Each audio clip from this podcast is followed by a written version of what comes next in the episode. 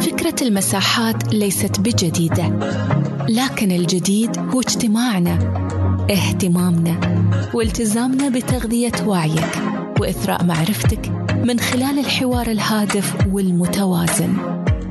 مادتنا الأساسية هي المعارف اللي قدمتها أعظم العقول في عالم القيادة وتطوير الذات والتواصل، وجمعتها الكتب. رسالتنا هي إثراء عالم المساحات العربية بالفكر الراقي والنقد البناء.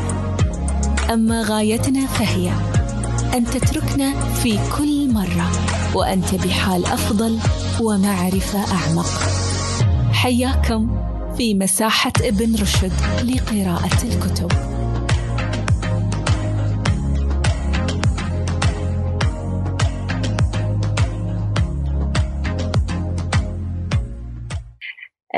إذن خلونا نبدأ هذه المساحة. هاي المساحة هي المساحة الثانية من مساحات ابن رشد. وطبعاً ابن رشد كفكرة، كأهداف نحقق من خلالها نشر الوعي من خلال عالم الكتب والقراءة، هي فكرة الأستاذ محمد أبو الجوهرة. وبعدين انضمينا أنا وهيثم لهذا الفريق وقررنا أن نحن نستمر في هذه المبادرة. شفنا أن يعني أهدافها شفنا أن أهدافها السامية اللي من خلالها راح من خلالها نخدم بالذات فئة الشباب والأشخاص اللي مهتمين بمواضيع القيادة، مواضيع الاتصال، مواضيع تطوير الذات بالتحديد. فخياراتنا حتى في الكتب تلاحظون أنها كلها تمس هذه الجوانب. نحن المرة اللي طافت عرفنا بأنا وبمحمد، بس هاي المرة نبغي نعرف أيضا عن هيثم، بما أنك أنت انضميت للفريق في هذا الجزء من المساحة. هيثم، إذا حاب أنك لو في دقيقة واحدة بس تخبرنا عنك وليش أنت مهتم في هذه المساحة. طيب، السلام عليكم. شكراً أختي صفية وشكراً أخي محمد. أنا حقيقة في مجال ما يربي برودكت ماركتينج، حقيقة أنا ما بعرفها بالعربي، بس هو مجال في جزء من التقنية وفي جزء من الماركتينج والاتصال بالجمهور عموما. عندي اهتمام بالقراءة في ابتدى تقريبا في 10 سنوات الأخيرة. صرت محب جدا للكتب، خصوصا في مجال القيادة وفي مجال الماركتينج، في مجال السيلز، في مجال المبيعات والتسويق. فهذه واحدة من الأشياء دفعتني يعني للانضمام للفريق. والأهم من ذلك يعني أنا بدأت متأخر جدا في موضوع القراءة وتسليح نفسي بهذه الشيء الجميل. فأردت أن أنقل الحاجة للجيل القادم أو الجنريشن اللي بعدينا، بأنهم يبدأوا الشيء هذا من بدري. وهذا بيغير طبعا في كثير من المفاهيم، وكثير بيطور كثير من السكيلز تاعت الناس في زمن قصير وفي سن مبكرة، ودي حاجة مهمة جدا في مجال القيادة بالتحديد. جميل. عشان كذي نحن أحد الخطوات اللي سويناها في هذه المساحة تسجيل هذه المادة بحيث تكون متاحة لاحقا للاستماع والاستفادة منها. محمد، حاب ناخذ المستمعين الكرام ويانا في شو الرننج أوردر مالنا في هذه المساحة كذي بشكل ملخص وسريع.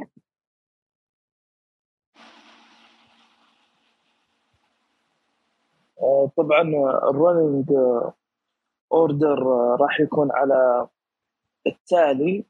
راح نتكلم في البداية عن السؤال اللي طرحناه أو الاستفتاء اللي طرحناه: القائد الناجح هو القائد القادر على إظهار مكان من ضعفه أمام فريقه، وتشارك فيه أكثر من 100 شخص.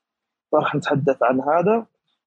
راح نتناول المحاور الرئيسية مع الأستاذ صفية والأستاذ هيثم، وبين فترة وفترة كل 10 دقائق تقريبا راح نعطيكم المايك، نعطي المشاركين المايك للاستفادة برضو من آرائكم أنتم.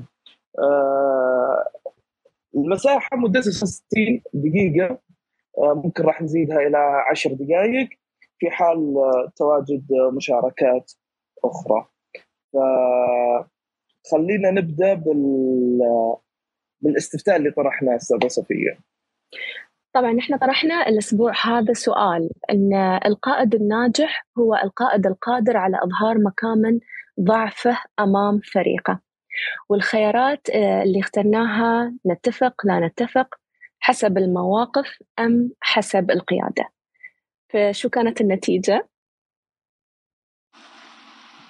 النتيجة طبعا كانت أعلى نسبة هي 42% لا أتفق، وأنا معهم، فالنسبة راح تزداد شوي. الشغلة الثانية والنقطة الثانية أتفق بنسبة 18%، حسب الموقف 13%، وحسب القيادة 9%. ليه أنا لا أتفق؟ لأن في بعض المواقف الصعبة، وأنا أحكي عن تجربة، فريقك يؤمن فيك أنت تماما لما تقف معهم أمام نهر وتطلب منهم عبور هذا النهر. النهر فيه مخاطر، عبوره فيها مخاطر. إذا فريقك ما يؤمن فيك أنت وقوتك أنت ثوابتك وثباتك أنت، لن يعبر النهر معك.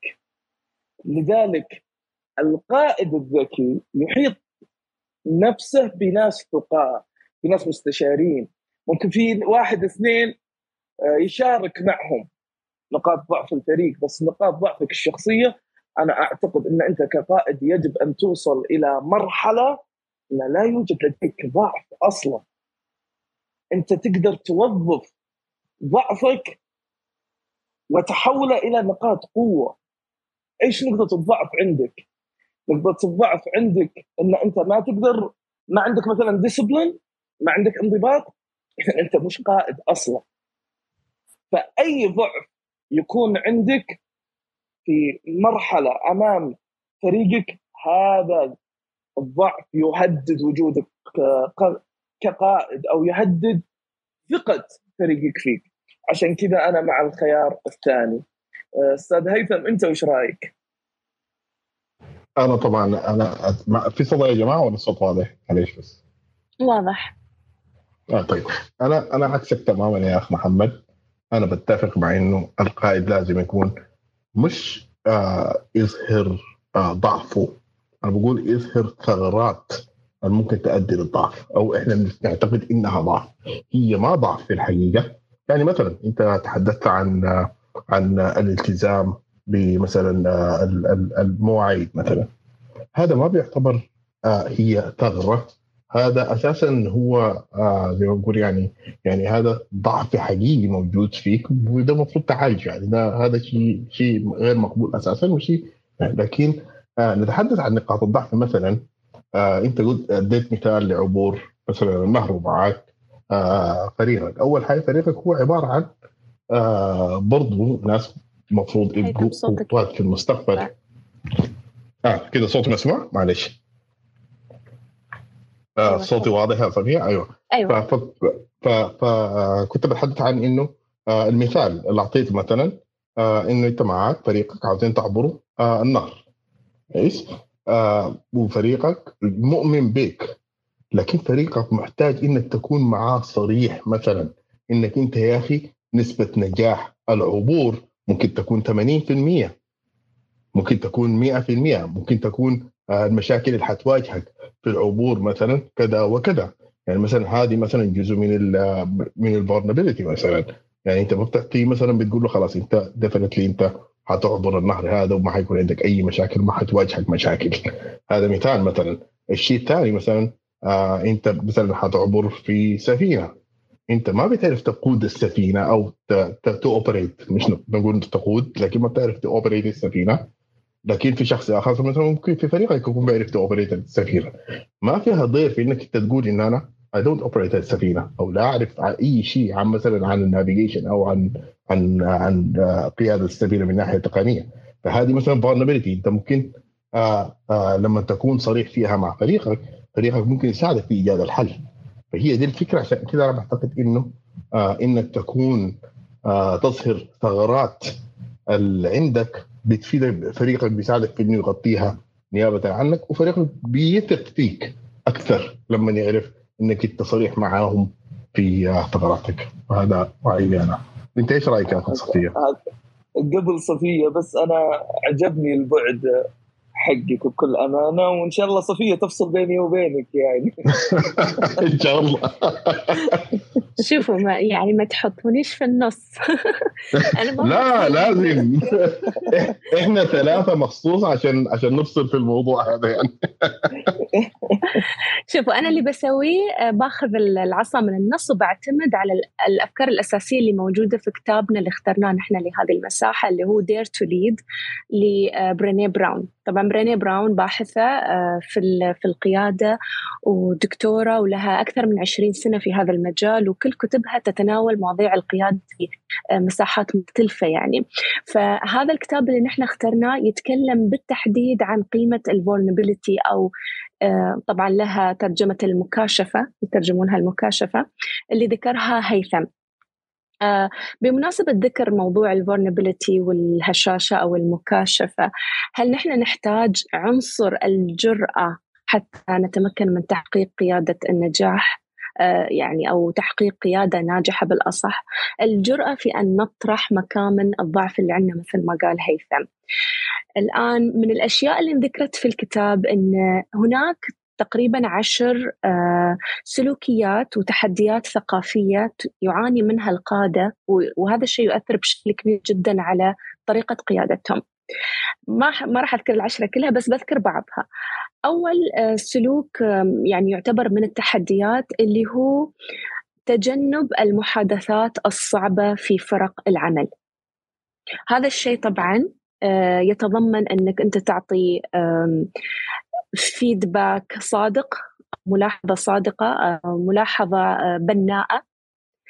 فهذا الشيء يكون الأسباب كثيرة، من بينها السبب اللي لمح له محمد يوم قال أن القائد يبغي دائما يعني يكون دائما قوي في نظر عين فريقه، فما يبغي يلمح أن في ضعف، أحيانا ما يبغي يقول الصدق عشان ما يهز صورته مثلا. من الإشكاليات أيضا أن بدل ما القائد يقضي وقت فيه مسؤولية كبيرة جداً بحيث أن يخبر الآخرين عن مخاوفه ومشاعره وما يحدث فعلياً ويؤثر على أسلوب قيادته، يقضي هذا الوقت في يعني كيف أقولكم، في إخفاء العيوب. يحاول أنه هو يدير عملية إخفاء العيوب بدل ما يدير عملية حل العيوب أو حل المشاكل. أيضا من الأشياء اللي هي تقليل الثقة، أو أحيانا محو شيء اسمه عنصر ثقة في القيادة بسبب قلة التواصل المتعاطف مع فريق العمل. هناك أيضا ذكر هيثم أن فكرة أنه يكون في أشخاص قادرين على القيام بمهام كثيرة يمكن القائد ما يقدر يسويها لأنه ما يملك ما يكفي من الخبرة أو من الخلفية أو المرجعية. فشو يسوي؟ يحاول أن يتجنب يكون عنده أشخاص يعني بهذا النجاح بهذا التميز حتى ما يبينون أنهم أحسن عنه. أيضاً واحدة من السلوكيات أو الكلتشر بيهيفير اللي موجودة في القيادات أن عدم القدرة على تحديد ماهية التحدي. شو هو التحدي أصلاً؟ أساساً شو تعريف هذا القائد للتحديات؟ فهذا يخلق الكثير من خيبة الأمل في فرق العمل ويؤدي إلى كثير من المشاكل. طبعاً تطول القائمة اللي ذكرت في كتاب برينيه براون من ناحية التحديات في الثقافة المؤسسية وثقافة القيادة وغيرها. الآن إذا نحن كنا نتكلم عن فكرة قيادة جريئة، بالتالي بتكون في قيادة محافظة، صح؟ فشو الفرق بين القيادتين، القيادة الجريئة والقيادة المحافظة؟ شو رأيك محمد؟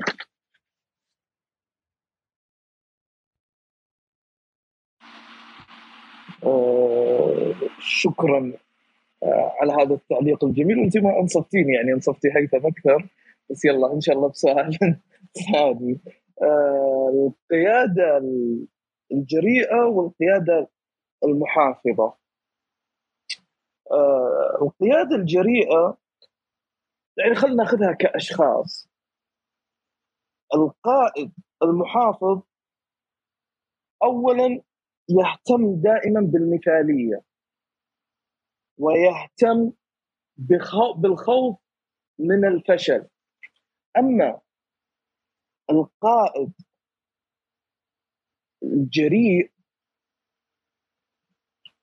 الجريء هو يعمل بقوة وينتهز الفرص.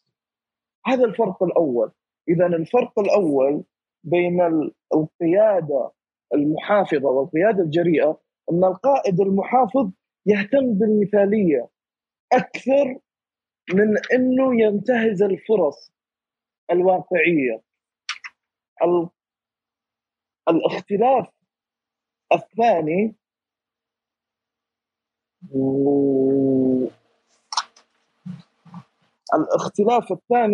أن طريقة قيادة الشخص المحافظ تدعو إلى النمبنج اللي ذكرها في الكتاب، نفسها الكاتبة. أما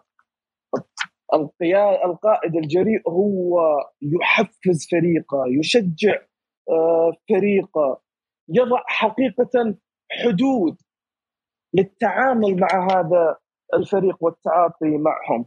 وأبرز فرق وجدته بين القيادة الجريئة والقيادة المحافظة هو أن القائد المحافظ يسعى لأن يكون معروف، ودائما يسعى أن الصواب يكون بجانبه. أما القيادة أو القائد الجريء هو لا، هو يأتي من مدرسة المتعلم، هو يتعلم من فريقه، هو يتواضع حقيقة لفريقه. فهذه أبرز النقاط اللي اتفقت معها حقيقة مع الكاتبة نفسها في هذا الجانب. أنت هيثم، وش الصفات اللي تشوفها كفوارق بين القيادة الجريئة والقيادة المحافظة؟ والله يا أخ محمد، أنت في النهاية يعني زي ما ذكرت تقريبا يعني حقيقة الفرق الواضح بين القيادة الجريئة والقيادة المحافظة، أو ممكن نقول عليها الأرمد زي ما قال الكتاب. حقيقة واحدة من الأشياء يعني بالإضافة لكلامك اللي هو أنا أتفق معه 100%، إيش إنه القيادة المحافظة يعني أنا أعتقد إن طريقة قيادة عفى عنها الدهر وأصبحت قديمة، ما تصلح لزمننا الحاضر، لأنه المشكلة في المتابعين القائد نفسهم، نظرتهم للقائد بتتغير بأنه بيظهر إنه قائد متصنع لأنها أشياء كلها غير منطقية، قائد محبط لأنه يثير دائما الكريتيسيزم أو إظهار عيوب الآخرين ليخفي عيوبه. فأنا أتفق معك في هذه النقاط، وأعتقد إنه يعني الجرأة، ولما نتحدث عن الجرأة إحنا نتحدث عن الجرأة فيما يتعلق في موضوع الكتاب، يعني إحنا نتكلم عن الجرأة بصورة مفتوحة. الجرأة إنك تكون جريء بإنك تكون واضح مع فريقك، وإنك تكون يعني زي ما بقول يعني توفر بيئة صحية اللي هي فيها بيكون فيها التعاطف مع الفريق. لما نتكلم عن التعاطف إنك تكون مستمع وتتقبل أي انتقاد بصورة عملية، وبرضه يعني تقلل من الحواجز اللي بتخليك إنه فريقك يتكلم معك ويكون صريح معك. جميل. ده رأيي في المجال. لكن طيب. أنا بسأل سؤال ثاني يعني هل هذا بيصنف نجاح القيادة أو فشلها؟ يعني إنك تكون armored leadership ولا تكون daring leadership؟ السؤال ده بسأله لك يا صفية.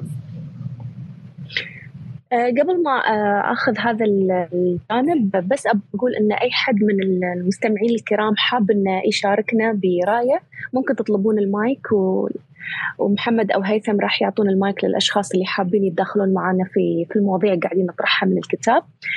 طبعا أهم شيء بس نذكركم أن الاختصار، وأن يكون يعني تحسون أن الطرح اللي بتطرحونه راح يضيف شيء إضافي للكلام اللي نحن قلناه، بحيث أن بعد ما نبغى يعني بس نكرر نفس الأفكار.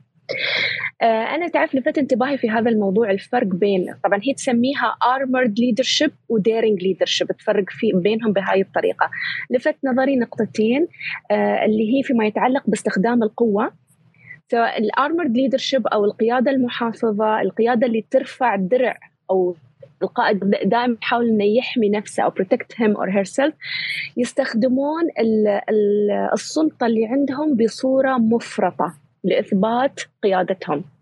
أما الديرينج ليدرشيب أو القائد الجريء راح يستخدم هذه السلطة مع فريق عمله حتى يحقق نجاح لفريق عمله وفي داخل فريق عمله. يعني هنا الكلمة بتكون empowerment، التمكين. النقطة اللي عجبتني أيضا في الفروقات أن القائد المحافظ يقود من ضعف أو جرح، يعني غالبا يكون مجروح في ثقته بالآخرين أو يكون في عنده نقص معين يحاول أنه إداري بهذا الفرض، فرض السلطة. بالنسبة للقائد الجريء في هذه النقطة leading from heart. هي تقول leading from heart و leading from heart. القائد الجريء هو فعلا يقود من قلبه، من عاطفته. ذكر هيثم موضوع التعاطف، وطبعا رح نتطرق لموضوع التعاطف. في نقطة أيضا وايد عجبتني في الكتاب تتكلم عن الكمال والمهنية، وسؤالي اللي بطرحها إذا حد حاب يشاركنا من الحضور الكريم، ما هو الفرق بين أن تسعى للكمال وأن تسعى للمهنية؟ محمد، هل يعني حد ممكن حلان. نعطي المايك؟ أي حنان، كيف حالك؟ مرحبا، أهلا بكم. مرحبا، أرحب بكم جميعا.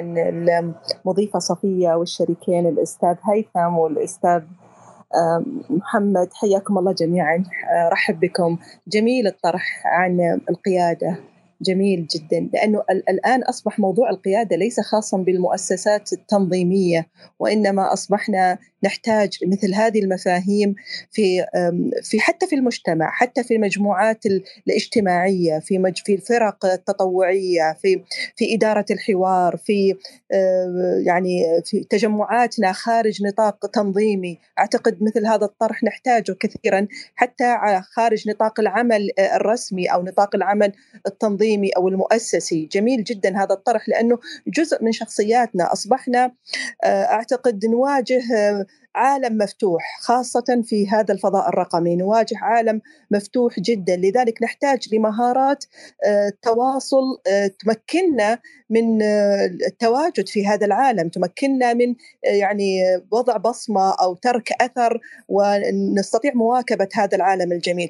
أشكركم على هذا الطرح، أشكركم على وجود هذه المساحة القيمة والراقية، خاصة إذا كانت في مجتمع مساحات تويتر الهادف لدعم مثل هذا الرقي ومثل هذا الطرح الثري.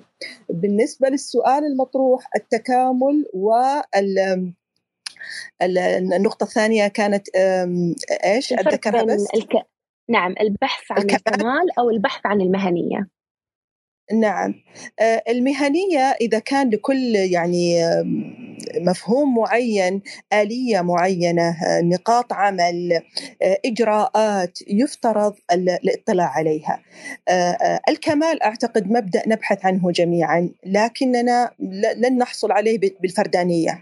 كون كل إنسان يبحث عن الكمال أو المثالية بمفرده بصفاته الذاتية، أعتقد هذا مطلب صعب جدا. لكن إذا أسندناه بأننا نبحث في عمق المفاهيم نفسها، كيف نقدمها بمهنية، كيف نتعامل معها، ما هي الأساليب. طبعا هذه المعلومات ممكن نأخذها من خبراء لهم تجارب أو لهم دراسات متخصصة في هذا الجانب، يستطيعون إفادتنا كيف يقنن التعامل بمهنية. فأعتقد المهنية هي عمل منظم، عمل قائم على دراسات وقائم على أبحاث.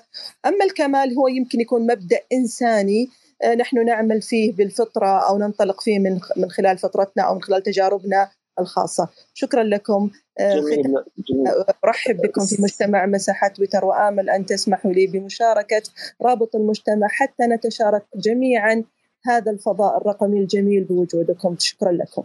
نتشكرك. شكرا لك أخت حنان. كذلك إذا تسمحوا لي بعد الرحب بالبروفيسور عبد العزيز الحميدي اللي انضم لنا للمساحة، طبعا بروفيسور معروف أيضا في هذا المجال وخصوصا فيما يتعلق بالسلك التعليمي والأكاديمي. إذا حضرته حاب أيضا أن يشاركنا خلال هذه المساحة بنكون فعلا يعني سعيدين بهذه المشاركة. طيب، هل تبغوني أخبركم أيضا ما هي الأشياء اللي دائما يعني هي تأخذ يعني كمآخذ على موضوع الكمال؟ حابين أقول لكم إياها هيدا محمد. أنا حابي مداخلة صغيرة كده يعني. يعني أنا لما بدأت يعني في بداية حياتي العملية يعني كنت من الناس اللي عندي مشكلة في الجانب هذا يعني الحاجة إما أعملها بيرفكت أو ما أعملها، فبسببها يعني كنت بتعطل كتير في كتير من الديليفريز بتاعتي أو الحاجات اللي المفروض أسلمها وكذا. فدي مثلا وجهة نظر أنا واحدة من الحاجات البعيدة عليها بالتجارب من الحياة عموما يعني. فبس هذه كانت مداخلتي الصغيرة. صحيح، على فكرة هاي يمكن بعد من التحديات تواجهها كثير من الناس يعني اللي دائما يحبون أن يقدمون شغلهم على أكمل وجه، لكن يقعون في هذا المطب أن ما يقدرون يفصلون أو يخلطون بين المفهومين، الكمال البرفكشنزم والبروفيشنالزم.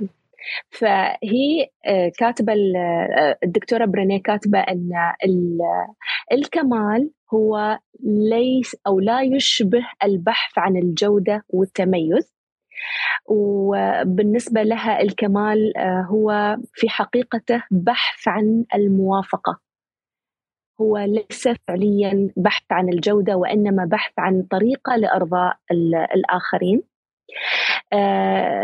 الhealthy striving is self-focused. لما تقول أن العملية البحث عن تقديم شيء جيد لما نسأل نفسنا سؤال كيف يمكن أن أتطور، لكن لما تكون العملية في جوهرها أو في صلبها البحث عن الرضا، أسأل دائما كيف سيفكر الناس بي. فهذا هو الفرق بين الفكرتين. وطبعا يطول الكلام في هذا الفصل عن هذا الموضوع يعني في الكتاب تحت مسمى الفرق بين الفكرتين، الكمال والمهنية. الآن في موضوع الفورنبيليتي أو الهشاشة اللي ذكرناه أكثر عن مرة محمد، هل تشوف أنه يعني في خلط أيضا في هذا الموضوع أو في بعض الأشياء اللي يمكن أساءت لمفهوم المكاشفة أو أنك أنت تظهر ضعفك أمام الآخرين؟ تفضل. جميل جدا، راح أجاوب على هذا السؤال بس ودنا نعطي المايك أول شيء الدكتورة رؤية، نسمع منك دكتورة. السلام عليكم جميعا. شكرا لكم، شكرا كثير كثير على هذه الفرصة، وأنا استمتعت جدا بالاستماع لكل الآراء الجميلة اللي طرحت حقيقة. كنت حابة، الله يسعدكم يا رب، وشكرا لهذه المساحة. بعد كان بس لما كنتوا تتكلمون على الفرق بين الكمال والمهنية في سياق الليدرشيب القيادة، كان عندي بس مداخلة بسيطة. أحيانا في مصطلحات في المجتمع فيها تفكير مجزأ مثل الدايكوتومي، وبنحاول نجزأ بعض المسائل وهي حقيقة ممكن تكون شمولية أكثر. فيعني بمعنى أنه ممكن يعني فكرة المهنية والبروفيشناليزم والكمال هي حقيقة فكر مجزأ برأيي الشخصي، اللي هي بدأنا في مجتمع بأشياء كثيرة نجزئها، بس هي حقيقة الكمال هي صفة روحانية وتتمثل فيها كل شيء. بمعنى في سياق القيادة المثالية لما تتجه إلى الكمال أو يكون يعني رغبتها أن دائما تكون إن للامتياز والكمال، أكيد في صفات كثيرة لازم تكون ندمجها مع بعض، صفات مهنية وصفات روحانية الإنسانية، مثل النزاهة، مثل التواضع، لأن التواضع هي ممكن صفة روحانية صحيح، بس لما إحنا ننميها في نفسنا إيش بتكون؟ إيش نتيجتها في عالم المهنية؟ بتكون إن نسمع لآراء الآخرين ونتقبل آراء الآخرين ونعترف بأخطائنا، ويكون في مشورة مستمرة مع الفريق مع بعض، لأن أنا يعني صفة التواضع صفة روحانية نميتها فيه، بس انعكست في هذا العالم المحيط المادي اللي هي الآن يسمى بالبروفيشناليزم. بس هي حقيقة توجه كل فرد للكمال لازم ينمي فيه هذه الصفات. لما يكون مبني على صفة العدالة، فالقائد رح يفكر إن العدالة على المستوى الفردي كيف تكون تعبيرها، وعلى المستوى الجماعي كيف يكون تعبيرها، كيف يكون الإنصاف يعني يعبر على المستوى التيم اللي عندي أو المستوى الجماعي اللي رح يكون. فهذا يولد عندي يعني يستلزم من عندي إن أنمي مهارات عملية إن كيف أنميها. أما لما تكون مجردة من هذه القيم فبش بتكون إن أنا دائما نسمع هالاصطلاحات كثيرة في مجالات العمل إنه أنا I'm being professional، أنا الحين مهنية، ما يهمني أنت أقول للشخص أنت غلطان، أنت تسوي غلط، أو إن أطرد، أو إني يعني هذه المسائل، وتروح تحت كاتيجوري المهنية. وهذا للأسف يعني شيء صار متقبل من قبل الجميع، بس القائد اللي يتصف بصفات الكمال يفكر إن كيف أبني قدرات الآخرين، كيف أطلق إمكانيات الآخرين ومواهبهم، فيكون يتحلى بالصبر، يتحلى بأشياء كثيرة. فهذه بس النقطة اللي كنت حابة أشاركها معاكم. طيب أنا بسألك سؤال دكتورة رؤية، وهذا السؤال كان عندنا في استبيان حنا عاملينه. أنت مع أن القائد يظهر مكان من ضعفه لفريقه؟ هل تؤيدين أو لا تؤيدين، أو على حسب الموقف؟ صحيح، يعني أنا نظرت أكيد أنا مع أنه يظهر، بس مش من منطلق أن أنا الحين أتنازل من مكانتي العالية وأنا أعلى منكم مكانة. أصلا حتى لو نظرة القائد لمكانته أنه مكان يخدم فيه الآخرين، كل مكان مقامه أعلى، كل مكان التواضع أكثر لازم يكون فيه، لأنه رح يكون عنده فرص أنه يخدم مصالح المكان اللي هو فيه. فهي ما تكون حتى إنه ضعفه، بالعكس إن هذا الشيء إحنا اللي أنا فكرت فيه كان خطأ. فحتى الكونسبت of blaming culture راح تروح منه، إنه ليش إحنا ارتكبنا هذا الخطأ، راح ينظر له إنه هذا عقبة، بس خلينا كيف نستخرج منه تعلم وبصائر ونبني عليه. شوف كل الموازين راح تختلف. كلام جميل جدا وإضافة جيدة، ولو إني متضايق شوي لأن يؤيد كلام هيثم، صراحة أتفاهم مع هيثم بعدين. يعني أنا أشوفك شنيت علي الحرب يا محمد اليوم. بس حبيت أذكركم إنكم تكونون حياديين أنتوا الاثنين. أنا قاعد بحاول. شكرا صراحة الدكتورة رؤيا، كلام جد جميل دكتورة رؤيا، وشكرا محمد أنك يعني متولي عملية أيضا أعطاء المايكات للإخوة والأخوات اللي شرفونا في هذه المساحة. أنا عجبني جدا أن الدكتورة رؤيا خذت الموضوع بشكل جدا منطقي، مهني، ومتكامل أيضا في نفس الوقت. شكرا لك دكتورة. جميل جدا، وأنا أتشرف. أنا أتفق معها بكل أمانة بنقطة الهامبلنج، يعني بين هامبل إن أنت كقائد تكون صاحب إرادة قوية، لكن بنفس الوقت أنت متواضع. نسمع من الأخت ندى، وبعدها الدكتور عبد الرحمن، وبعدها صالح. حابين بس نأكد على نقطة، إنه نقاشنا نبغى ودنا نسمع منكم إضافة على هذا الموضوع. تفضل أستاذة ندى. السلام عليكم ومساء الخير عليكم جميعا. بداية أحب أشكركم على هذه المساحة، وأنا إن كنت أتحدث عن الكمال فغالبا راح أتكلم من وجهة النظر النفسية كوني أخصائية علاج نفسي. فموضوع الكمال أمانة موضوع له حدود كثيرة وله مناحي كثيرة، ولكن إن تكلمنا عن الكمال بحد ذاته فهو جيد إن نظرنا له بعين الدافع المحفز للإنجاز والإنتاجية، بالتالي حصول على وجاهة مهنية واجتماعية أيضا. ولكن حين يكون سعينا للكمال هو الهدف بحد ذاته، هذا يجعلنا نظهر غالبا بمظهر المضطرب أو غير الراضي عن ما أنجز، عن ما قدم، بالتالي هذا يجرنا لحفرة ثانية هي حفرة الاحتراق النفسي والاحتراق الوظيفي. تمام. لكن حين نسعى لتغيير أو عفوا السعي للكمال بهذه الطريقة، إذا نظرنا له بأنه بحد ذاته هو إنجازنا، فبالتالي هذا يجعلنا نغير ما في قدرتنا ونسعى لتغيير ما ليس في قدرتنا، بالتالي هذا راح يسبب لنا إحباط شديد على جميع الأصعدة، على الصعيد المهني والصعيد الاجتماعي والصعيد النفسي. فغالبا السعي للكمال جيد إن كان هو دافع لنا وليس هو المحفز وليس هو الهدف عفوا بحد ذاته. هذه كانت مشاركتي وشاكرة لكم إعطائي هذه الفرصة. جدا جميل، جدا جميل أن يكون الكمال حافز. راقت لي هذه الجملة كثيرا. شكرا سادة ندى. نسمع من الدكتور عبد الرحمن وبعدها أبو فهد الاختبار الرقمية وبعدها الأستاذ محمد. تفضل دكتور عبد الرحمن.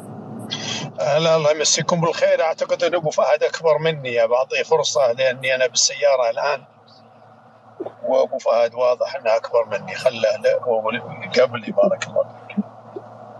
عينين براسي، طول لي عمرك. تفضل أستاذ أبو فهد.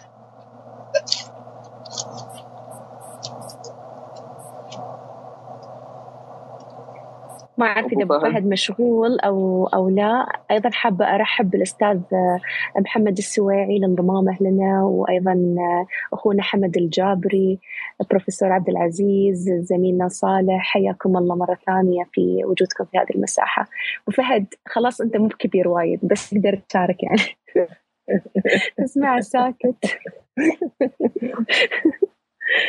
طيب بالدور محمد عندنا الحين صالح، صح؟ عندنا صالح، نسمع من صالح. تفضل صالح. السلام عليكم. عليكم السلام ورحمة. أول سؤال بسألك يا صالح، أنت كنت موجود معنا الأسبوع الماضي، قريت لا تذكرني، لا تقلب المواجهة، خليها بين الأسبوع الماضي. يلا خلاص خلاص نعديها. تفضل عزيزي تفضل. الله يحفظك ويبارك فيك. السلام عليكم، مساء الخير جميعا. وعليكم السلام يا مساء الورد. وعليكم السلام ورحمة الله. طبعا بخصوص الكمال، لما نتكلم عن الكمال نقول مثلا في مجال العمل، القائد كقائد مستحيل انه يحسب الكمال لنفسه اذا ما كان حسب معاه التيم، فما يعتبر قائد. فالقائد ما يحتسب الكمال في العمل. ما هو الكمال في العمل؟ هو الوصول للهدف اللي يطمح فيه الفريق بالكامل. فاذا نسب الكمال لنفسه لوحده فهذا لا يعتبر قائد نهائيا. فالقائد دائما هو ما ينسب النجاح له وللتيم اللي معه، فما يتحدث عن نفسه فقط. هذا من وجهة نظري أنا. جميلة جدا، وأتفق معك أستاذ صالح، أتفق معك. نرحب مجددا بالجميع. تفضلي صفية. الكلام اللي انذكر الآن وما ذكرها الأستاذ صالح يذكرني أيضا بكلمة دائما تكررها برينيه براون اللي هي clear is kind. فاللطف أو الوضوح هو نوع من أنواع اللطف اللي مهم من القيادة تمارسه. فهيثم الكلام أو السؤال موجه لك، كيف ممكن الوضوح يعالج مشكلة رفع سقف التوقعات في فرق العمل؟ وهل تعتقد تتفق معها في فكرة أن clear is kind، الوضوح هو نوع من أنواع اللطف في القيادة؟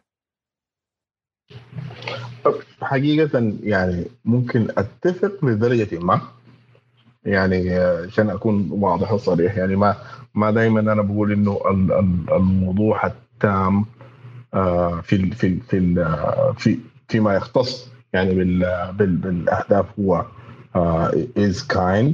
أنا بفتكر إنه هو necessity أكثر من إنه هو is kind. بمعنى إنه تخيل إنك أنت تكون ماشي في مسافر لساعات وما عارف انه الزمن الرحله كم او الزمن المتبقي لك للرحله كم.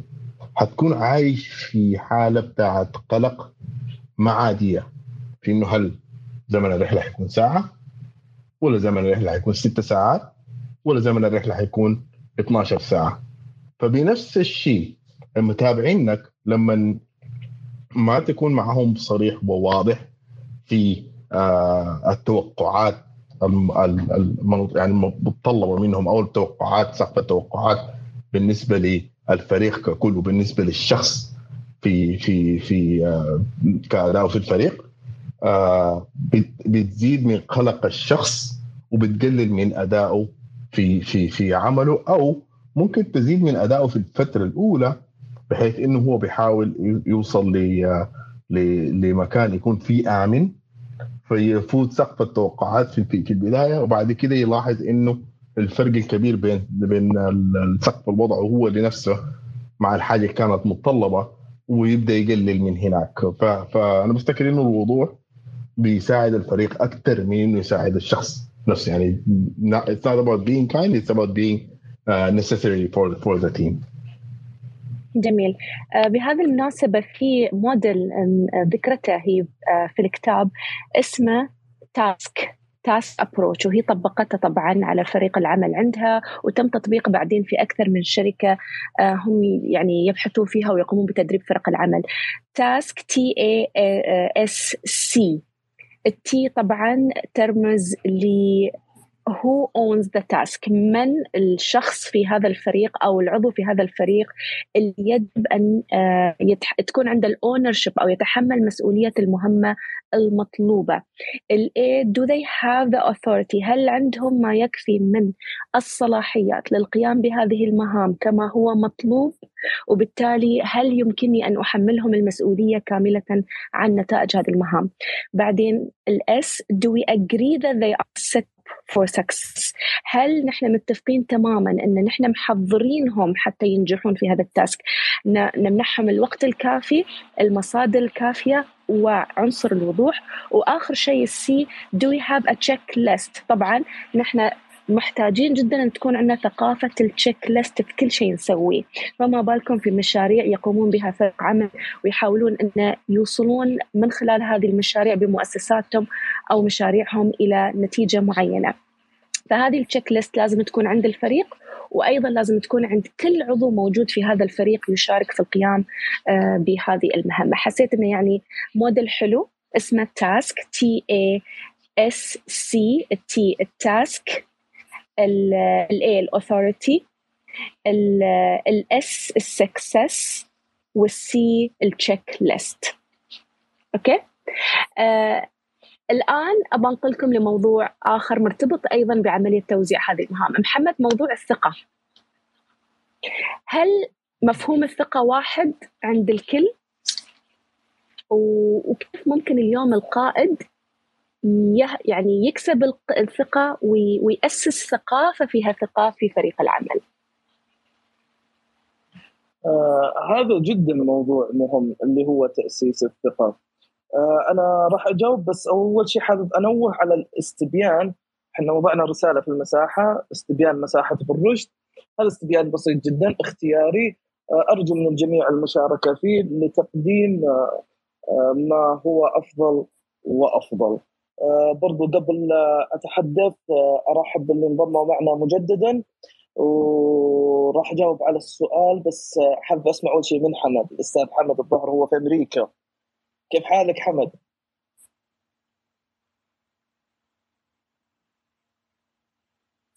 حمد تسمعنا؟ ظهر إنه مش حاضر. طيب كمل أنت محمد لين ما يطلب حمد الكلام، تفضل. جميل جدا. أنا أعتقد إنه الثقة كي يكسب القائد الثقة يحتاج إلى عناصر أساسية في شخصه. أول قيمة أو صفة يجب أن يتحلى فيها القائد اللي هي إيش؟ الانتجريتي، النزاهة. ثاني صفة يجب أن يتحلى فيها القائد الجينيروسيتي. والجينيروسيتي هنا اللي يعني هي الكرم، مش بالضرورة أن أنت تكرم بشكل مادي، لا، في مصطلحين جميلين اكتبتهم نفسها الكاتب في كتابها اللي هو الامبثي والسيمبثي. الامبثي هو أنك تستشعر الآخرين، تتعاطف معهم، وتعمل الأكشن اتجاه مواقفهم اللي يحتاجونها. Yes, I feel you, but I'm ready also to help you. أنا أستشعر ما تمرر به وأنا جاهز لخدمتك. أما السمبثي هو أن تتعاطف من أجل الناس. يعني أنت لما تشوف شخص مصاب في طريق تقف قدامه تقول له أنا أستشعر الحزن لأن أنت مصاب، وتمشي، أنت ما تعمل له شيء. فالقائد لازم يكون عنده امبثي. النقطة الثالثة اللي هي الأكاونتابيلتي، اللي هي التحمل المسؤولية.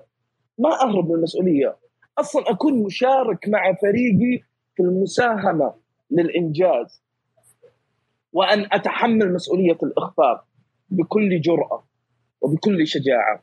هذه أهم النقاط اللي لاحظتها كقيم يجب أن تتواجد في القيادي. هيثم، أنت وش رأيك؟ والله أنا أتفق معك، لكن في زي ما بقولش يعني حتى الكاتبة ذكرت يعني ذكرت أشياء أخرى برضو أنا عجبتني، اللي هي مثلا الباوندريز، الحدود. يعني في النهاية الواحد برضو في بالذات في مجال العمل وحتى في الحياة عموما لازم يكون يضع الحدود بينه وبين الناس. يعني في النهاية في أشياء الواحد لازم ما يتخطاها، خصوصا في نتكلم خصوصا في الأشياء الخاصة، وخصوصا لما تكون الحياة ما واضحة بالنسبة له. يعني مثلا كمثال، لما تشوف شخص عمل شيء في النهاية هو ما في ضرر لك أو نفع لك، وأنت عندك شيء راعي، ما تحكم عليه أو تغير مثلا، أو تحاول تبرز وجهة نظر قد تكون ما عندها قيمة لعملك أو للفريق أو لكذا. فلازم تحط الباوندريز هذه من داخلك عشان الفريق يثق فيك في إنه أنت ما حتتخطى الباوندريز أو الحدود هذه. الشيء الثاني الريلايبيليتي بمعنى إنه أي شيء أنت بتقول إنك راح تعمله تكون فعلا أنت راح تعمله، يعني يعتمد عليك. باختصار كده يكون أنت إنسان يعتمد عليك. يعني لو قلت مثلا لسه أنت مدير في قسم معين، وجاء واحد من أفراد فريقك وقال لك عنده مشكلة مثلا خاصة، وحكى لك إنه مثلا هو بسبب المشكلة هذه هيحتاج أكثر من يعني إجازة السنوية زائد مثلا 15 أيام إضافية، وأنت في ما في يدك تحت 15 يوم عادي مثلا. هو انت تقول مثلا في ناس يقول له يا اخي خلاص انا حاشوف ما ممكن اعمل لك شيء، يعني اعطيته امل في الحقيقه انت ما في يدك ولا في استطاعتك انك تقدمه. فانت كده مثلا بتقلل في الريلايبيليتي بتاعتك. اعطيت ديدلاين مثلا غير حقيقي، قلت للناس والله المفروض المشروع هذا نسلمه يوم 1 أكتوبر مثلا، هو في الواقع مثلا بعد أو قبل المواعيد. يعني في ناس بده مواعيد أبدر بحيث إنه يخطوا لايك زي ما بقول شنو كوشن، يعني مثلا عشان جاستين كيس إنه حصل حاجة ما يكلم الفريق، اسم الفريق يسعى عليه إنه يسلم قبل المواعيد. هذه برضو بتقلل من مثلا من الريلايبيليتي، والعكس برضو صحيح إنك ما تدي ديدلاين حقيقي. فدي برضو ممكن الواحد يضيفها للخصائص المفروض تكون اللي تبني الثقة بين الليدر والفولور. راح أرسل لك الانفنتوري هيثم إذا يعني تحطها بعد للناس يعني اللي حاب إنه يطلع أكثر على التفاصيل بريفنج كأكرونيم لموضوع الثقة. وطبعا هذا الشيء نحن نطبقه على نفسنا ونطبقه كذلك على فريق العمل. اللي يتابعونا الأعزاء، في رأيكم يعني شو هي القيم، أو إذا بنكون في يعني بتكون في 3 قيم تشوفون إن لا غنى عنها في أي قيادة، إذا حابين تشاركونا يعني وجهات نظركم في هذا الموضوع. طبعا نشوف الدكتور هاني طلع معنا أيضا كمتحدث، حاب يشاركنا. ايوه السلام عليكم. وعليكم السلام. مرحبا. عليكم السلام. اهلا وسهلا. في البدايه اشكر الاستاذه صفيه على هذه المساحه، وشكر ايضا موصول لبقيه الاخوه على المشاركات المثمره. اسمحوا لي بمداخله بسيطه حول مفهوم القياده.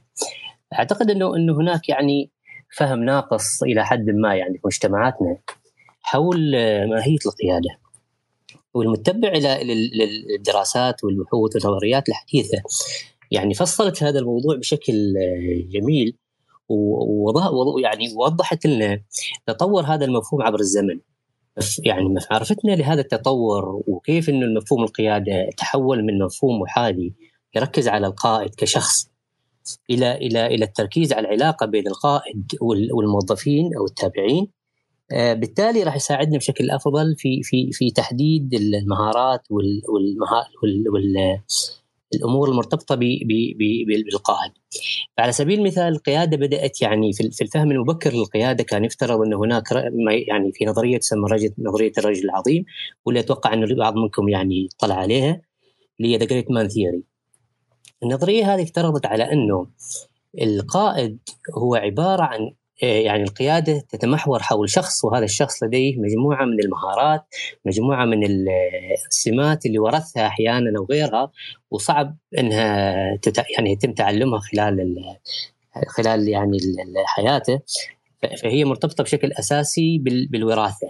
فهذا هو الفهم المبدئي لموضوع القياده. تطور هذا المفهوم لنظريه السمات، واللي افترضت لا ان مش فقط مجموعه من المهارات الشخصيه، ولكن هناك مجموعة من السمات أيضا مرتبطة بالسلوك، مرتبطة بمجالات أخرى. وبدأت النظريات تستعرض هذه السمات وهذه النظريات، وقت هذه النظريات حقبة من الزمن مسيطرة على هذا المفهوم، واللي هو أنا ألاحظه يعني من خلال يعني تواجدنا في مجتمعاتنا وغيره، أنه ما زلنا نحن يعني ما زلنا في الفهم المبدئي للقيادة. كثير من دوائرنا ومؤسساتنا يركزوا على الشخص نفسه، على الفرد، على المدير، على الرئيس القسم، على المسؤول، هو اللي يعني كشخص، كسمات، كغيرها، وفقدنا التطور اللي حصل في مفهوم القيادة. فلما نشوف مثلا بعد ما النظريات هذه القديمة تعتبر هاي في أيام الثلاثينيات من القرن الماضي، الآن نتكلم عن نظريات يطلق عليها النظريات الحديثة للقيادة، واللي هي ترتبط بشكل أساسي بالنظرة يعني العلاقة بين القائد والمدير أو عفوا القائد والتابعين والموظفين اللي معه. فتطور المفهوم الآن وأصبح ما يسمى بالقيادات التفاعلية، يعني نظريات اللي هي النظريات الحديثة للقيادة، يمكن سمعتوا عن النظرية التحويلية والنظريات النموذجية والنظريات الأخرى. هذه النظريات الآن تبدأ يعني تركز بشكل أساسي على العلاقة، على التمكين، على قدرة القائد على تمكين الموظف، وعلى تشجيعه، وعلى تقديم رؤية واضحة لإدارة المؤسسة لا تعتمد بشكل أساسي عليه كفرد، كشخص، قدرته يعني الشخصية ومهاراته الشخصية، وهذه كلها ما عادت يعني هي المحور، ولكن محور الاهتمام أصبح في القيادة في هذا الموضوع، إنه إحنا قدرة القائد على تمكين الموظفين وعلى تقديم المهارات اللي تساعدهم على القيام بأعمالهم وصنع قادة جدد. من هذا المجال ظهرت يعني النظريات الحديثة فيه. هذا أمر. الأمر الثاني اللي أيضا من يعني الملاحظات البسيطة حول يعني تناول هذا الموضوع في المساحات وفي بعض يعني المواقع الإلكترونية أو حتى على مستوى الموظفين، دائما ينظر للقيادة على أنها مجموعة من المهارات. يعني الكثير من الأشخاص يتعلم القيادة عن طريق قراءة كتب، قراءة مجموعة سمات، مجموعة مهارات، ويبدأ تشكيلها ويبدأ تطبيق يعني مجموعة منها. وهذا الفهم أنا أعتبره فهم قاصر. يعني المفروض أنه نتحول الآن من مجرد تركيز على مهارات ومسارات إلى تركيز على نماذج ونظريات. بمعنى أن اليوم لو إذا أردنا أن نطور مفهوم القيادة، يجب علينا أن نعود يعني نراجع النظريات الحديثة، النماذج الموجودة الحين حاليا، واللي تعتبر طبعا النماذج والنظريات اللي كتبت في القيادة هذه مش تنظير مثل ما يفهمها البعض على أنه والله مجموعة من الأفكار من هنا ومن هناك. لا، هذه عبارة عن دراسات وبحوث تم إعدادها وتم يعني تحكيمها وتجريبها وإعادة تجريبها، وأثبتت كفاءتها، فخرجت بنماذج مثل نماذج القيادة التحويليه والقيادات النموذجيه او غيرها وغيرها. هذه نماذج تعتبر نماذج موثقه. كل من اراد انه يتحول او يتعلم القياده ويدرس القياده يجب ان يختار جزء من هذه او احد هذه النماذج ويبدا بتشكيلها وتكوينها، ما يعتمد فقط على موضوع انه يعني تجميع مجموعه من الصفات من هنا ومن هناك ومجموعه من السمات ومن غيره ومن غيره. فايضا هذا تحدي اخر من تحدياتنا، انه ما نركز على النماذج بشكل اساسي. ربما يكون بعض يعني لديه المهاره هذه، لكنه كمجتمع كثقافه مجتمع بعدنا ما زلنا يعني ما قاعدين نركز على نماذج معينه ممكن تساعدنا في تطوير هذه المهاره. فهذا ايضا نقطه ثانيه حبيت اني اثيرها معاكم. دكتور هاني تفضل. انا حابب استثمر وجودك بنقطتين اذا سمحت لي. تفضل زاد فضلك. النقطه الاولى، انا اللي فهمتها من سياق حديثك اللي هو الامباورمنت، ان انت بدل ما تتحول المنشئه باتجاه محراب شخص واحد، تكون القوة موزعة والقيادة موزعة على أكثر من شخص. هذا اللي أنت تقصده؟ هو جزء من ما قصدته. نعم، يعني القائد عنده empowerment وعنده تشجيع، يعني أنت تعمل تمكين للموظف من ناحية، ومن ناحية ثانية تشجيع للموظف. التشجيع والتمكين ربما يكون يعني شيئين مختلفين. أيوة، هذا التشجيع والتمكين يأتي من القائد. أيوة، يا سلام. الآن نتحول لمفهوم القيادة هي فلسفة أكثر ما هي منصب، بمعنى أنه قيادة المؤسسات يعني ليس يعني القائد، ما نقصد به المدير أو المدير العام أو رئيس القسم أو كذا، أي شخص وكلت له مهام قيادية، سواء رئيس فريق أو أنه ممكن يكون رئيس قسم، ممكن يكون مدير، ممكن يكون غيره، لكن كل شخص يعني قائد فرق عمل هو قائد. فالقيادة أصبحت يعني مهمة لكل موظف في المؤسسة. فكل شخص وكلت له هذه المهام، أنه يدير مجموعة من الأفراد أو يدير مجموعة من الأعمال ويتطلب وجود أفراد آخرين في هذا الفريق، بالتالي هو قائد. لهذا السبب القضية التمكين مع التشجيع مع أيضا الرؤية، يعني إذا كانت يعني في من النماذج اللي أنا أحترمها كثير صراحة، واللي أعتقد أنها ناجحة في موضوع القيادة، اللي هي نموذج الكوزز بوسنر، يمكن سمعتوا عنه، اللي هو النموذج يطلق عليه نموذج القيادة المثالية أو النموذجية، exemplary leadership. هذا النموذج يعني درس من خلال 30 سنة الماضية المؤسسات ناجحة على مستوى العالم، ودرس القادة الموجودين معاهم، وبدأ يبحث عن ما هي أكثر صفات اللي يعتقدوا في أنفسهم ساعدتهم على قيادة هذه المؤسسات بنجاح، وخرج بخمسة سمات أساسية أو صفات أو نسميها مهارات موجودة فيها، اللي هي من ضمنها empowerment enabling others to act، مثلا اللي هي تشجيع الآخرين على العمل، من ضمنها أيضا وضع رؤية مشتركة، ورؤية يجب أن تكون مشتركه بين يعني انت كقائد، احنا اللي مفهومنا القاصر يقول على انه والله انه لازم القائد لديه رؤيه. هي النموذج يقول لا، يعني مش لديه رؤيه خاصه بي، ولكن رؤيه مشتركه مع الموظفين ايضا.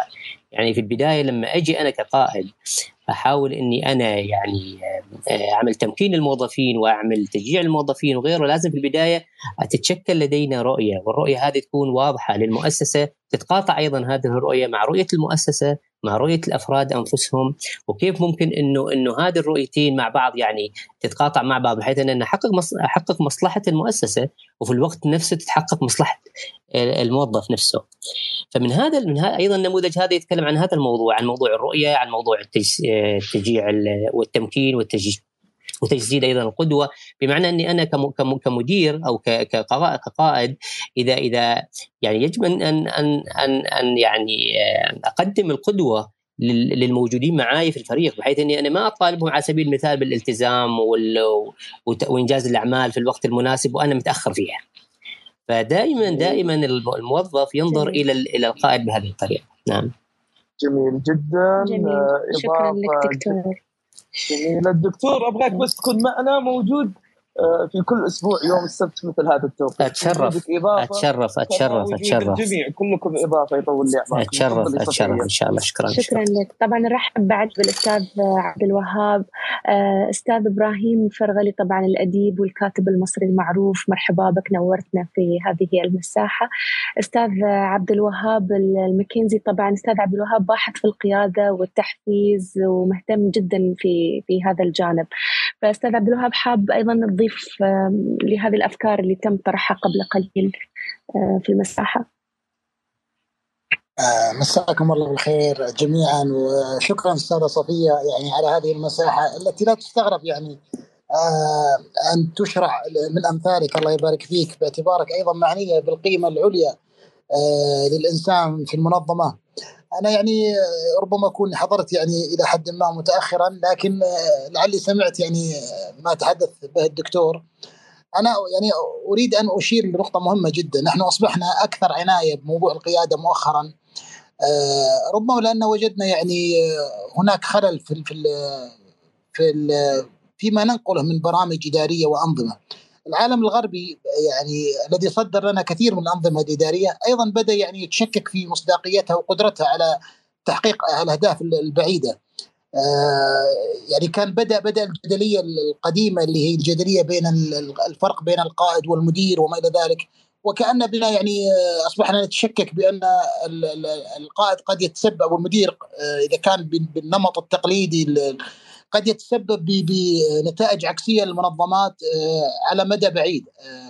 وكما يقال يعني أشبه بمن يعني يأخذ من الدجاجة التي تبيض بيضة ذهبية في اليوم واحد بيضتين، فيتسبب على مدى بعيد في هلاكها ويعني خراب المنظومة كلها. فأعتقد أن الأشار لها الدكتور قبل نقطة أشار لها اللي هي قضية يعني ربما أشار لها كما يقال من طرف خفي، هي عملية الاستقراء. العالم الغربي لا يكتفي بنقل السمات القيادية مجردة. نحن قد نكون يعني في بداية حديثنا عن هذا المفهوم ننقل السمات مجردة، نقول عنده والله رؤية، وعنده مثلا تحفيز، وعنده قدرة على قراءة الأفكار واتخاذ القرارات. صحيح كلها صحيحة هذه، لكن العالم الغربي لا يتعامل بهذا المنطق. يعني دائما هم يعملون على قضية استقراء، يأخذون النماذج الناجحة ويبدون يشتغلون عليها ويبدون يعرفون ما الصفات التي تجمعها. كثير من كتب القيادة، يعني أنا أذكر من كتاب مثلا جون ماكسويل اللي هو 1 صفة في القيادة لا يمكن الاستغناء عنها وكذا ولا يمكن تجاهلها، أعتقد الكتاب كذا عنوانها لم تخني الذاكرة. اكتشف بعد ذلك أن كثير من هذه الكتب تدور حول هذا المعاني، عبارة عن عملية استقراء، دراسة لحالات، دراسة لظواهر معينة، بعد ذلك تخرج القواعد وتخرج المفاهيم. نحن بحاجة إلى أن نجتهد ونعمل أفكارنا أيضا في موروثنا. حقيقة موروثنا يعني على إشارة بسيطة، مثلا موسوعات الأدبية عندنا، الموسوعات التراثية عندنا بشكل عام تحتوي على شيء من هذا، لكن احنا نحتاج أن نشتغل كثيرا، نحتاج إلى نقرأ أيضا الناس اللي حولنا، يعني مميزاتهم، ما الذي يميزهم، ما هي الصفات اللي... تفضلي دكتورة. لا تفضل. أيوة. أنا أقول يعني نحتاج أيضا نعمل جهد ونعمل فكرا، يعني حتى لا نصاب باعتقاد أيضا أن هناك تفوق يعني غير مسبوق عند العالم الغربي. مثلا أنا لا أحب أن أقسم العالم إلى شرق وغرب، لكن أحب أقسم الناس إلى صفات، يعني الناس يتصفون بهذا أو لا يتصفون. أصبحنا نحن نحتاج يعني مؤخرا أصبحنا نتحدث عن القيادة ليس في رأس الهرم، إنما القيادة في أي مكان. أصبحنا نتحدث عن القيادة لدى الصغار. أنا حقيقة يعني معني كثيرا بتفسير معنى القيادة، ويعني اشتغلت على هذا المفهوم وحاولت أفسر ما هي القيادة.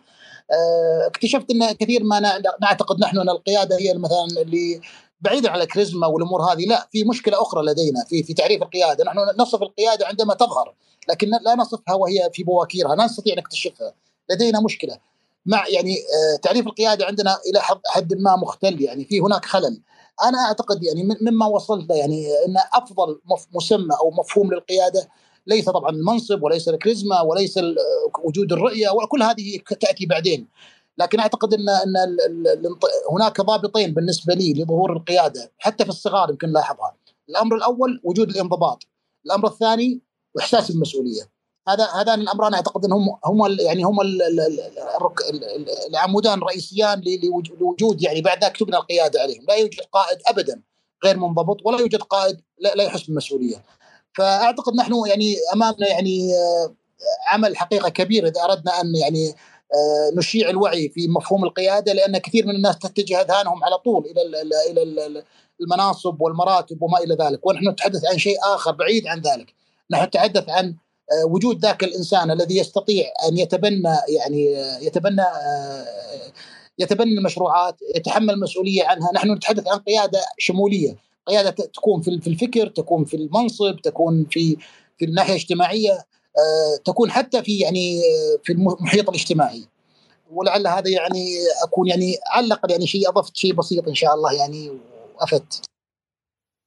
دائما أستاذ عبد الوهاب، وفعلا قيمتين الأساسيات اللي حضرتك ذكرتهم، المسؤولية والانضباط، يعني هما أساس أي نجاح بشكل عام، وبطبيعة الحال نجاح أي قائد يعني يقوم بهذا الدور.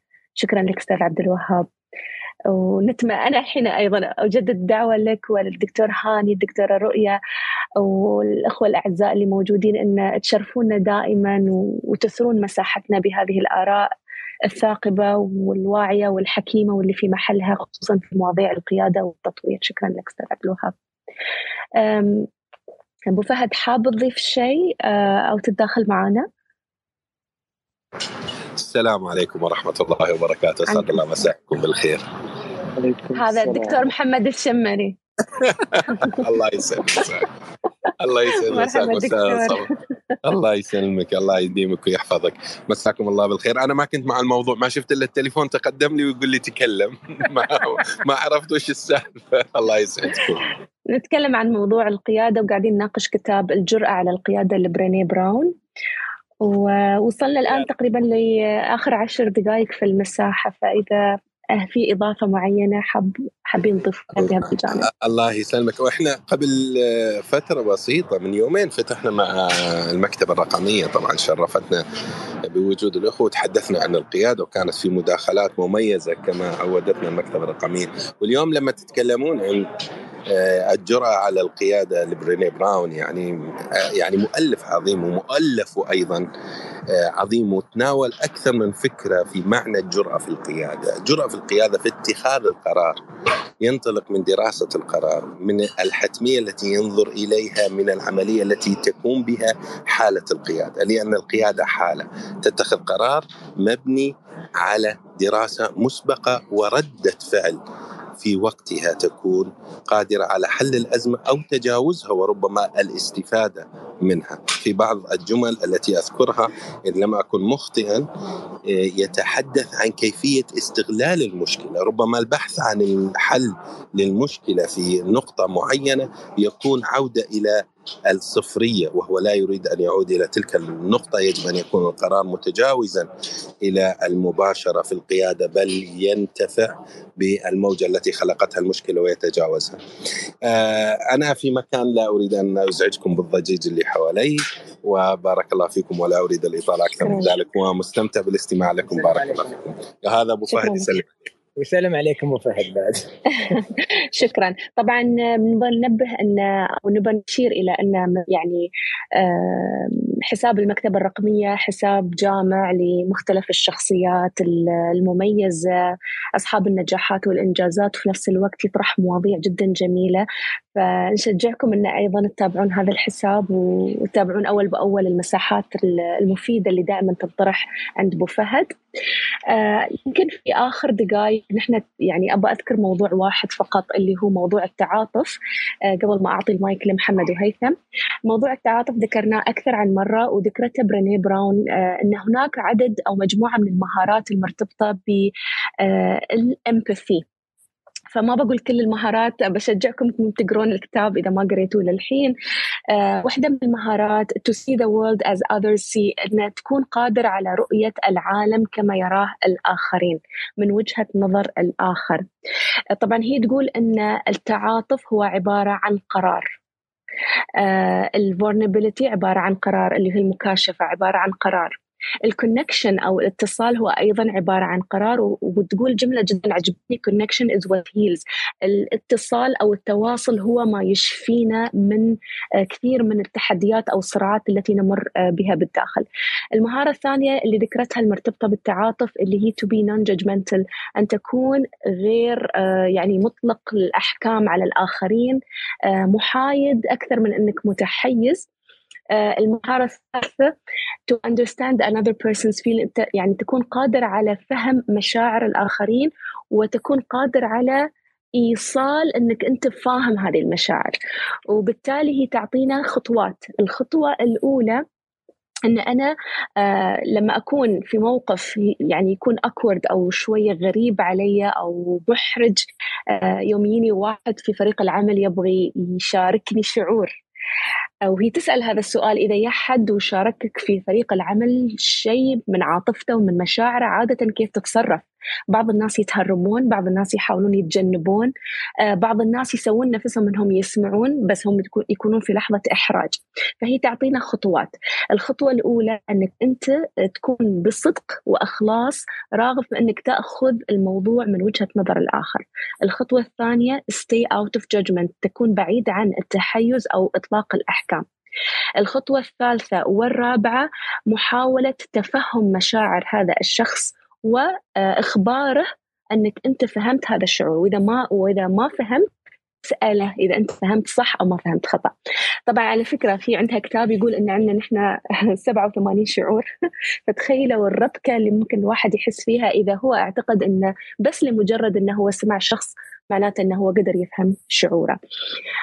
جدا عجبتني هذه الخطوات اللي ذكرت. طبعا كتاب مثل عادتها برينيه براون في كل كتبها فيه الكثير من النماذج والخطوات الجميلة. أنا شخصيا طبقت 3 أشياء من هذا الكتاب في حياتي حتى الآن وفعلا انتفعت فيها. الشيء الأول البريفينج، أن كيف أنا أقيس مستوى الثقة من خلال هذه النموذج اللي هي عطتها أو الانفنتوري على نفسي، وكيف أقيسها على الآخرين. طبعاً احنا حطينا بريفينج وحطينا شو معنى كل حرف. الشيء الثاني الاكسبكتيشنز، أن أنا لما يكون عندي مشروع أو شيء أبغى أسلمه لحد لازم أكون واضحة تمام الوضوح ما هي توقعاتي من هذا الشخص، وأعطيه كل الصلاحيات والقدرة أنه هو ينفذ المطلوب عشان بعدين أقدر أحمله مسؤولية عدم تنفيذه للأشياء.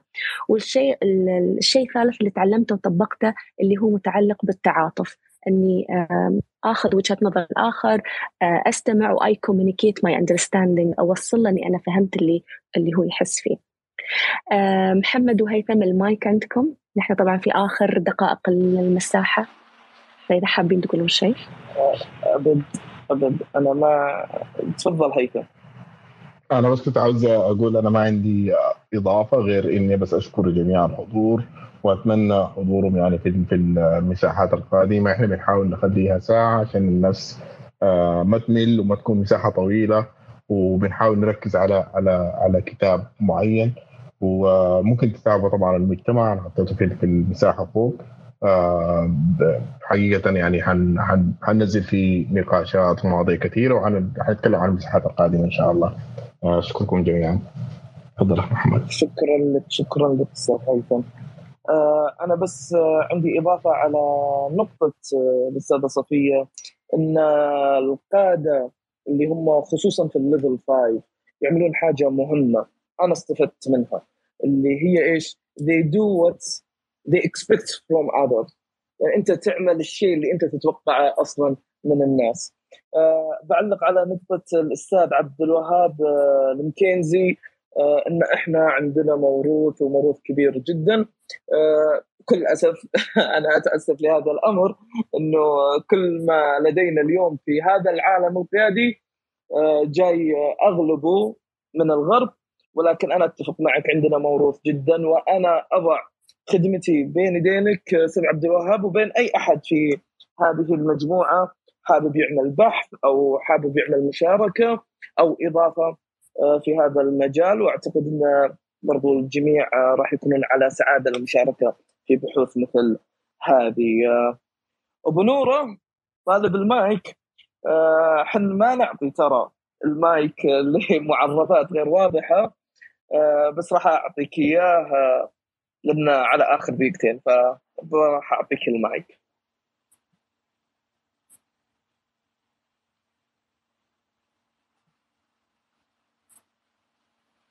تفضل يا أبو نورة.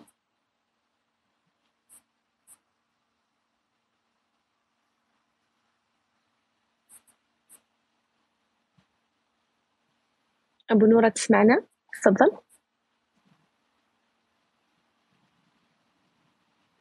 طيب السلام عليكم. السلام عليكم ورحمة الله. تفضل. عليكم السلام.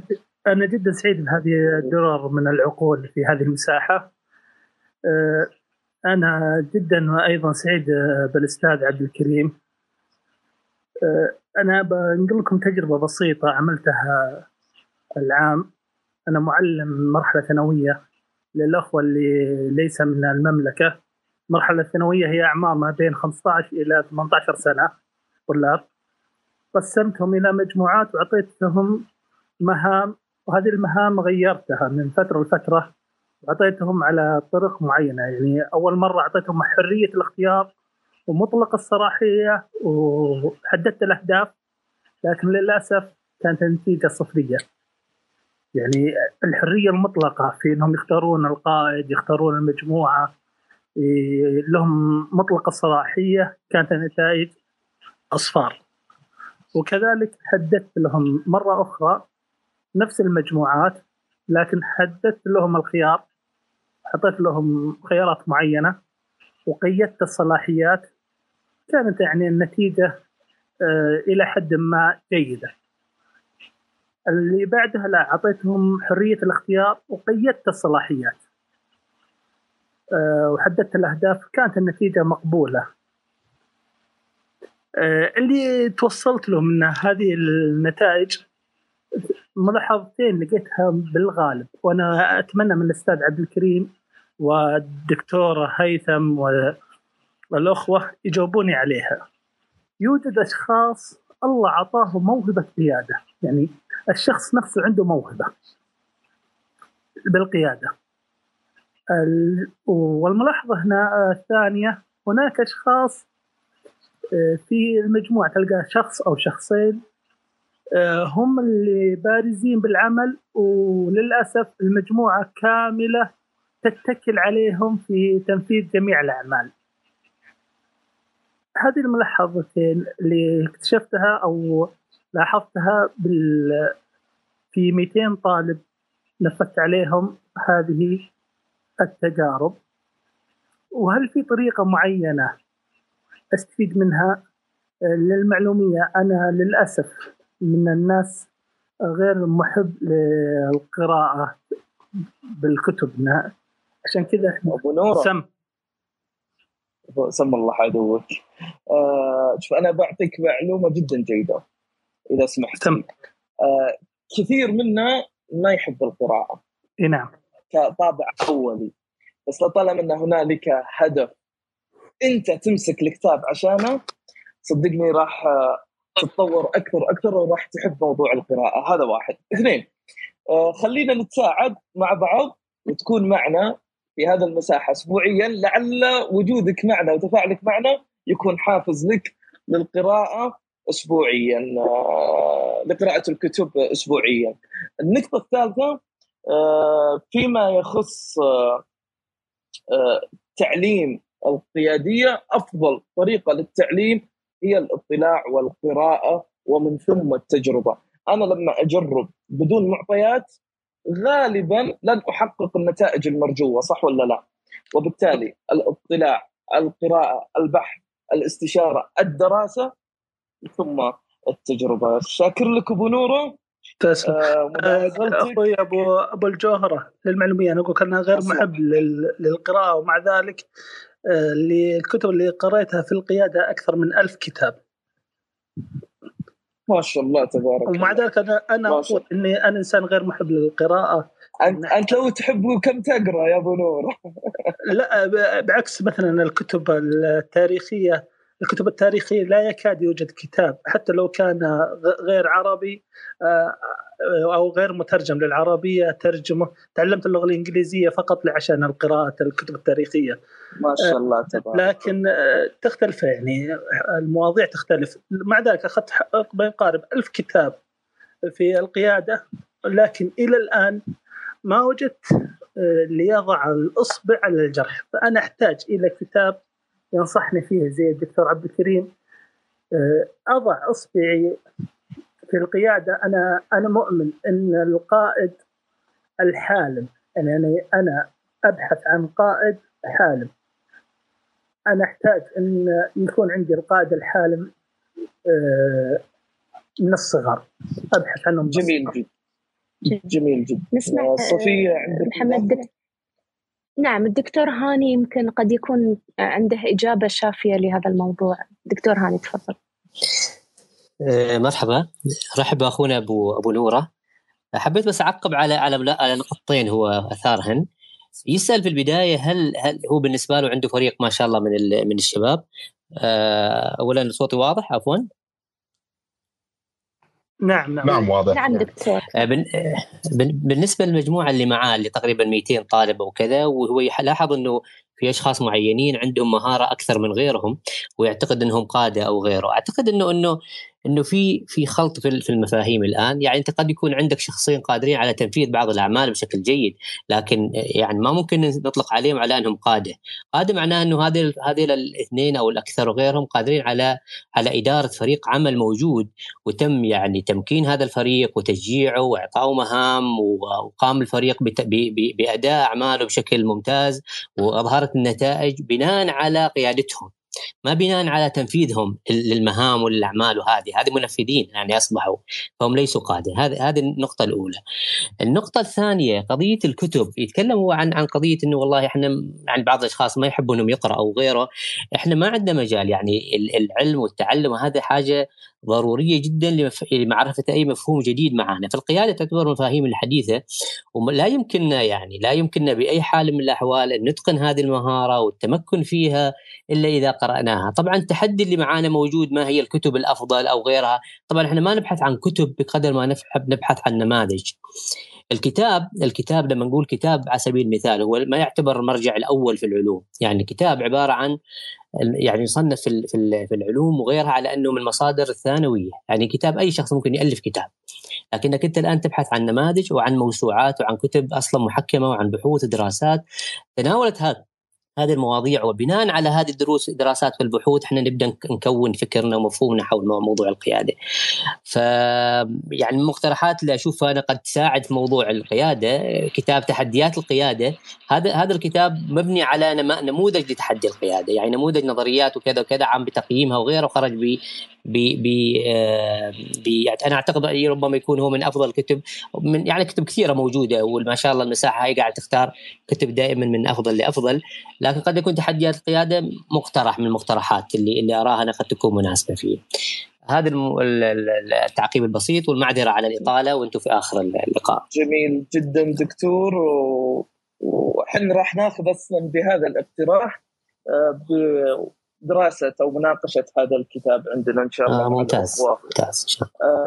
الأسبوع القادم كتابنا راح يكون The Self-Aware Leader لجون ماكسويل. راح ننتظر مشاركاتكم، ننتظر تفاعلكم. ما أدري صفية عندك أي مداخلة نهاية المساحة؟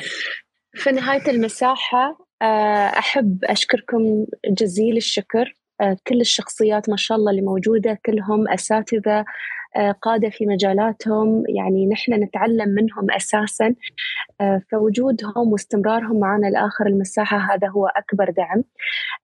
أحب أنوه أن هذه المساحة مساحة ابن رشد، هي فكرة محمد بالجوهرة، هو اللي جمعنا أنا وهيثم في هذا المشروع، وجمعنا هذا الإيمان المشترك بقيمة ما نقدمه، وثلاثتنا نحب الكتب، فكان يعني بصراحة هو السبب الرئيسي في وجودنا. فمحمد شكرا جزيلا لك أنك سويت لنا هذا الشيء وعطيتنا هذه الفرصة أن نشارك الآخرين باللي عندنا.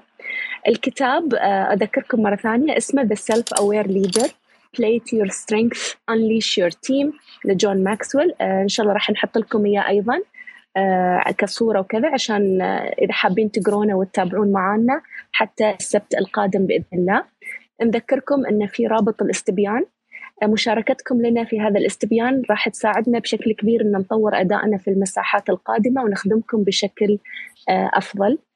المساحة طبعا مسجلة، فالمادة راح تكون متاحة خلال الأيام القادمة أيضا في المساحة، وكذلك نحن نقوم بجهد في تقطيع أهم الإضاءات اللي طلعنا بها في هذه المساحة حتى تعم الفائدة. شكرا جزيلا لكم مرة ثانية محمد وهيثم، شكرا لكم. شكرا للجميع. شكرا للجميع.